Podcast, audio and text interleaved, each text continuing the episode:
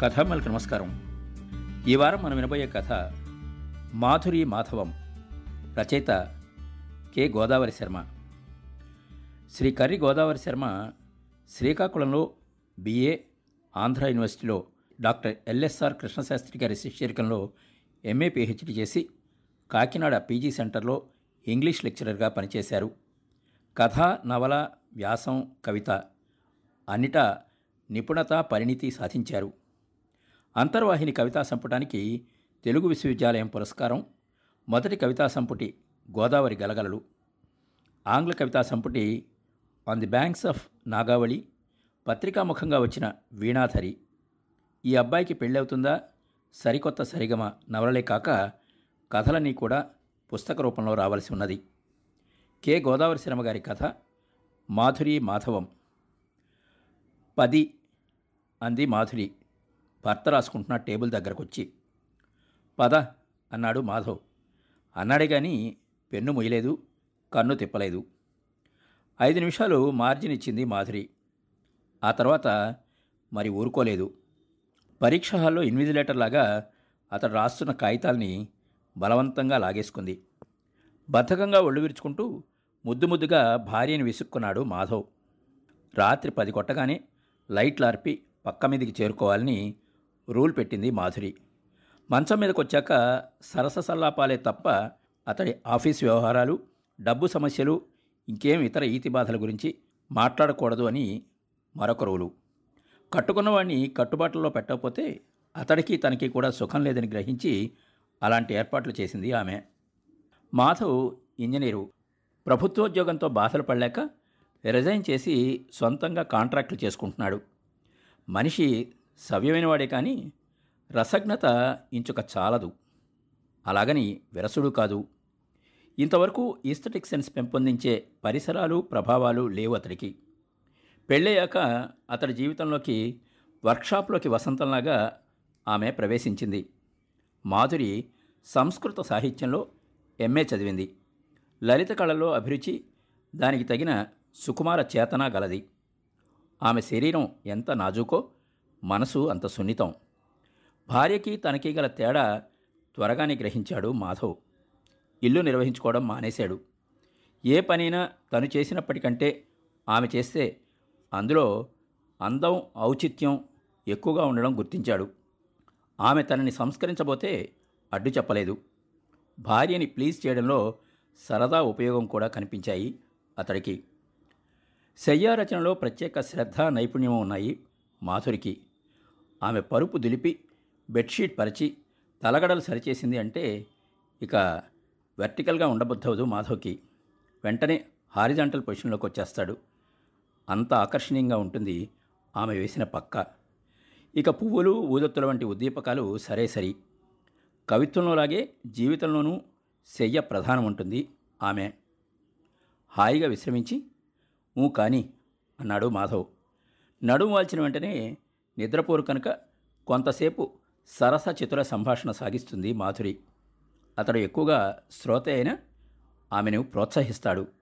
భార్య తన రొటీన్ లైఫ్లోకి రుచి రమ్యత తెచ్చిందని కించిత్ గర్వం కూడా అతడికి. కిటికీ అవతల బొప్పాస్ చెట్టు కేసు చూపించి ఆ చెట్టు మీద ఏముందో చూడండి అన్నది మాధురి. కాయలు అన్నాడు మాధవ్ టక్కున. వెంటనే నాలిక ఖర్చుకున్నాడు భార్య ఆశించిన జవాబు అది కాదని తెలిసిపోతూనే ఉన్నది. కానీ మాధురికి అప్పటికే అలకొచ్చేసింది. ఛ మోస్ట్ అన్రొమాంటిక్ ఫెలో. మీ ఇంజనీర్ కళ్ళతో కాదు నా కళ్ళతో చూసి చెప్పండి అన్నది. వెన్నెల అన్నాడు మాధవ్ బుద్ధిగా. రైట్.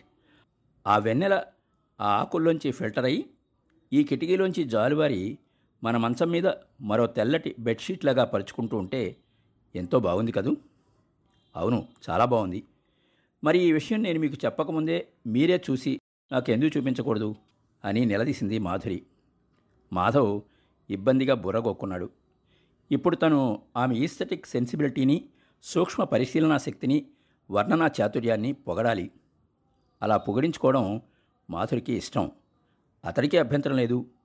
అందుచేత యథాశక్తి ఆమె సౌందర్య దృష్టిని ప్రశంసించాడు. అది తనకి లేదని కూడా బేషత్తుగా ఒప్పేసుకున్నాడు. ఏదైనా ఉండగానే సరికాదండి. అనుభవించడం తెలియాలి.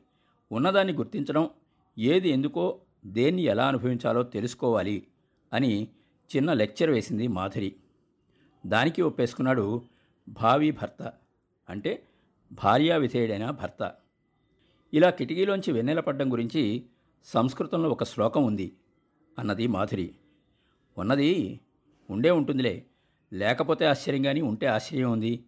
మీ సంస్కృతంలో ప్రతిదాని మీద ఒక శ్లోకమే అన్నాడు మాధవ్ భార్యని మరింత సంతోషపెట్టాలని. సంతోషించాం కానీ ఓవర్ యాక్షన్ చేయకండి. మీరేం మా సంస్కృతాన్ని పొగడక్కర్లేదు. కానీ ముందు శ్లోకం వినండి. వీధిషు వీధీషు విలాసినీవాం ముఖాని సంవీక్ష్య శుచిస్మితాని జాలేషు జాలేషు కరం ప్రసార్య లావణ్యభిక్షామటతేవ చంద్ర. వీధి వీధిన విలాసినుల శుచిస్మితాలైన ముఖాలు చూసి గవాక్షాల గుండా కరాన్ని అంటే కిరణాన్ని చాపి లావణ్య భిక్షని అర్థిస్తున్నట్లుగా ఉన్నట్ట చంద్రుడు. బాగున్నదా బాగుంది బాగుంది ఏం బాగుందో చెప్పండి. లావణ్య భిక్షాటనం అన్న మాట బాగుంది. ఇంకా అదేదో స్మిత అన్నావు? సిల్క్ స్మిత కాదు శుచిస్మిత అన్నది మాధురి కోపం నటిస్తూ. అదే అదే శుచిస్మిత ఈ సంస్కృత ముక్కలు వెంటనే నోరు తిరగవు గుర్తుండవు. చూడు కానీ శుచిస్మిత అన్న పదం బాగుంది కదూ? అంత బాగుంటే మీకు అమ్మాయి పుడితే ఆ పేరే పెట్టుకోండి అన్నది మాధురి. అనేసింది కానీ వెంటనే సిగ్గుపడి భర్త గుండెల్లో ముఖం దాచుకున్నది. ఆ తరువాత వాళ్ళు ఆ గదిలో ఏం చేశారో మనకు తెలియదు. బొప్పాస్ చెట్టు మీద వెన్నెలంతా చూస్తుంది కానీ మనకి ఏమీ చెప్పదు. మర్నాడు ఆదివారం. చేసేది ప్రభుత్వోద్యోగం కాకపోయినా మొగుణ్ణి ఆదివారం బయటికి వెళ్ళనివ్వదు మాధురి. మరీ అంతగా పని ఉంటే గంటో రెండు గంటలో ఇంట్లోనే కాగితాలు ముందేసుకుంటాడు కానీ లుంగీలోంచి ప్యాంట్లోకి మారడు మాధవ్. కానీ ఆ ఆదివారం బోర్ అయిపోయింది రోజులో చాలా భాగం పవర్ ఫెయిల్యూర్ వల్ల టీవీ పనిచేయలేదు. ఊళ్ళోకి వెళ్ళి సినిమా చూద్దామంటే అంత శ్రమపడి చూడదగిన చిత్రాలేవీ లేవు.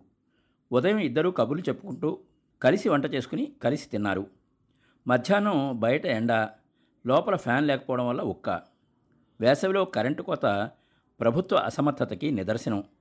కానీ మెజారిటీ నిరక్షరాస్యులైన ప్రజలు అండగా ఉండగా ఏ ప్రభుత్వమైనా నిస్సంకోచంగా అవినీతికి అలసటకి అలవాటు పడుతుంది కదా?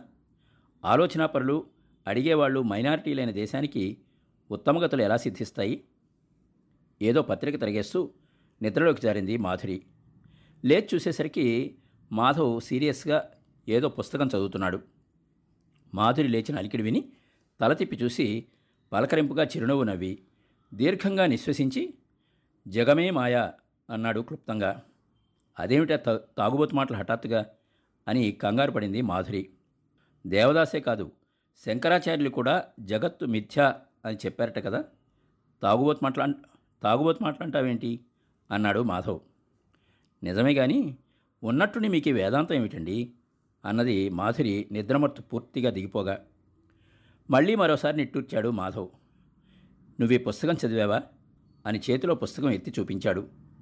అది వేదాంత సారము అన్న గ్రంథం. వివిధ హిందూ దార్శనికుల తత్వవేత్తల ఉపదేశాలన్నీ సంకలనం చేసి పొందుపరిచారు. చదివాను? ఏ? అన్నది మాధురి. మరి చదివిన ప్రభావం ఏమీ నీ మీద లేదా? బాగుంది ఆ పుస్తకం చదవగానే అందరూ వైరాగ్యం తెచ్చుకుని సన్యాసుల్లో కలిసిపోతారా ఏమిటి? మాధవ్ భార్య వంక ఆశ్చర్యంగా చూశాడు. పుస్తకాలు చదివితే చాలదు అందులో విషయాలు వంట పట్టించుకోవాలని ఆచరించాలని నువ్వే చెబుతుంటావు కదా మరి. ప్రబంధాలు ప్రేమ కథలు చదివి మనం అలా ఉండాలంటావు కదా. వేదాంతం మాత్రం చదివి ఊరుకోవాలా. సీరియస్గా తీసుకోవద్దా? అని తన అయోమయాన్ని సిన్సియర్గానే వ్యక్తం చేశాడు. వేదాంతం కూడా సీరియస్గానే చదవండి కానీ ఆచరించడానికి ఇంకా సమయం ఉన్నది. యవనలోని ఆధ్యాత్మిక విషయాలు బోధించారట కదా? అది వేరు. వాళ్ళు మహానుభావులు. మనం మామూలు మనుషులం. అలా అనగానే సరిపోతుందా? ఆ ఒక్క మాటతో మన బలహీనతలన్నీ సమర్థించుకోవడమేనా? భర్త ఈ మాత్రమైనా సీరియస్ విషయాల గురించి ఆలోచించడం మాట్లాడడం మాధురికి ఆనందంగానే ఉంది. కానీ ఆమె స్వభావత వాదోపవాదాలకు దూరంగా ఉంటుంది. నిస్సారమైన చర్చల కంటే నిజమైన అనుభవం గొప్పదని ఆమె అభిప్రాయం. అందుచేత మాధవ్తో వాదన పెంచుకోకుండా అతడి సందేహాన్ని కార్యరూపంలో తీర్చాలి అని నిశ్చయించుకున్నది. సరే మహానుభావ నిద్రలేచి టీ అయినా తాక్కుండా మధ్యాహ్నం వేళ ఈ మిథ్యావాదం ఏమిటి? కాసేపు ఆ వేదాంతం పక్కన పెట్టి పకోడీలు చేయమంటారా బజ్జీలు చేయమంటారా చెప్పండి అన్నది. తను సీరియస్గా మాట్లాడుతున్న విషయం ఆమె తుంచేసి మాట మార్చడం పట్ల మాధవ్ కొంచెం నొచ్చుకున్నా బయటకు ఏమీ అనలేదు. నీ ఇష్టం అన్నాడు ముభావంగా. ఆమె పరిస్థితి గమనించి అతన్ని చేయి పట్టుకు లేవదీసి వంటింట్లోకి తీసుకెళ్ళింది. మధ్యాహ్నం సాయంకాలం రాత్రిలోకి మారిన కొద్దీ ఒక్క వేడి తగ్గి వాతావరణం చల్లబడింది. స్నానం చేసొచ్చి ఫ్రెష్గా పౌడర్ రాసుకుని తెల్లటి ఇస్త్రీ బట్టలు కట్టుకుని భార్య ఇచ్చిన కూల్ డ్రింక్ తాగాక మాధవ్ కూడా బాగా చల్లబడ్డాడు. అయితే ఆమె కూడా స్నానం చేసి వచ్చి తెల్లచీర కట్టుకున్నాక వీధిలోకి అమ్మొచ్చిన మల్లెమొగ్గలు కొని గాజుపళ్ళెలో అమర్చాక అంతలోకే ఉదయించిన నిండు చంద్రుని చూశాక అతడు కొంచెం వెచ్చబడ్డాడు. హాల్లో ఫ్యాన్ కింద పడకుర్చీ వేసి అతన్ని ఆసీనుణ్ణి చేసి అతడి పక్కనే చాప వేసుకుని కూర్చుని మల్లెమొగ్గలు మాల కట్టింది మాధురి. అది పూర్తయ్యాక తను కొంత జడలో పెట్టుకుని వాసన చూడ్డానికి అతడికి కొంత ఇచ్చింది. అప్పుడు పుస్తకాల షెల్ఫ్లోంచి శ్రీపాద సుబ్రహ్మణ్య శాస్త్రి గారి కథల సంపుటి ఒకటి తీసి షట్కర్మయుక్త అన్న కథా సంపుటి చదివి వినిపించింది. మాధవ్కి అదొక కొత్త అనుభవం. శ్రీపాద వారి భాష పాత్రలు వాటి మాట తీరు చమత్కారం ఇవన్నీ అతన్ని గిలిగింతలు పెట్టాయి. మాధురి ఆ కథని ఎలా చదవాలో అలా చదివింది మరి. కథ చివరిలో ఈ వాక్యాలున్నాయి. అదృష్టవంతుడైన మగవాడికి భోజనం చేసి లేచేటప్పటికే తమలపాకుల చిలకలందించే పెళ్ళాం దొరుకుతుంది. పెట్టి పుట్టిన ఆడదానికి తనతో కలిసి తాంబూలం వేసుకునే మొగుడు దొరుకుతాడు. ఆమె ఈ వాక్యాలు చదివి కథ ముగించగానే అతడు మరి ఆలస్యం చేయకుండా లేలే భోంచేద్దాం మన అదృష్టాలు పరీక్షించుకోవాలి అన్నాడు. అంత తొందర ఏమిటండి? అప్పుడే భోంచేసి ఏం చేయాలి? అని సాగదీసింది మాధురి. నీతో పనుంది అన్నాడు మాధవ్ చిలిపిగా. అలాగా? మధ్యాహ్నం తమరేదో వేదాంతం వైరాగ్యం సన్యాసం అంటూ ఏదేదో మాట్లాడినట్టున్నారు. పోనీ కొంతసేపు ఆ చర్చ కొనసాగిద్దామా? అన్నది మాధురి మరీ చిలిపిగా. అబ్బా వద్దులేదు. చందన చర్చల వయసులో వేదాంత చర్చలేమిటి? అన్నాడు మాధవ్. అలా రండి దారికి అంటూ లోపలికి దారి తీసింది మాధురి. విన్నారు కదండి? కె. గోదావరి శర్మ గారి కథ మాధురి మాధవం. మరో మంచి కథతో మళ్ళీ కలుద్దాం. అంతవరకు సెలవు. మీ కొప్పర్తి రాంబాబు విశ్రాంత ఉద్యోగి ఇండియన్ బ్యాంక్ విజయవాడ.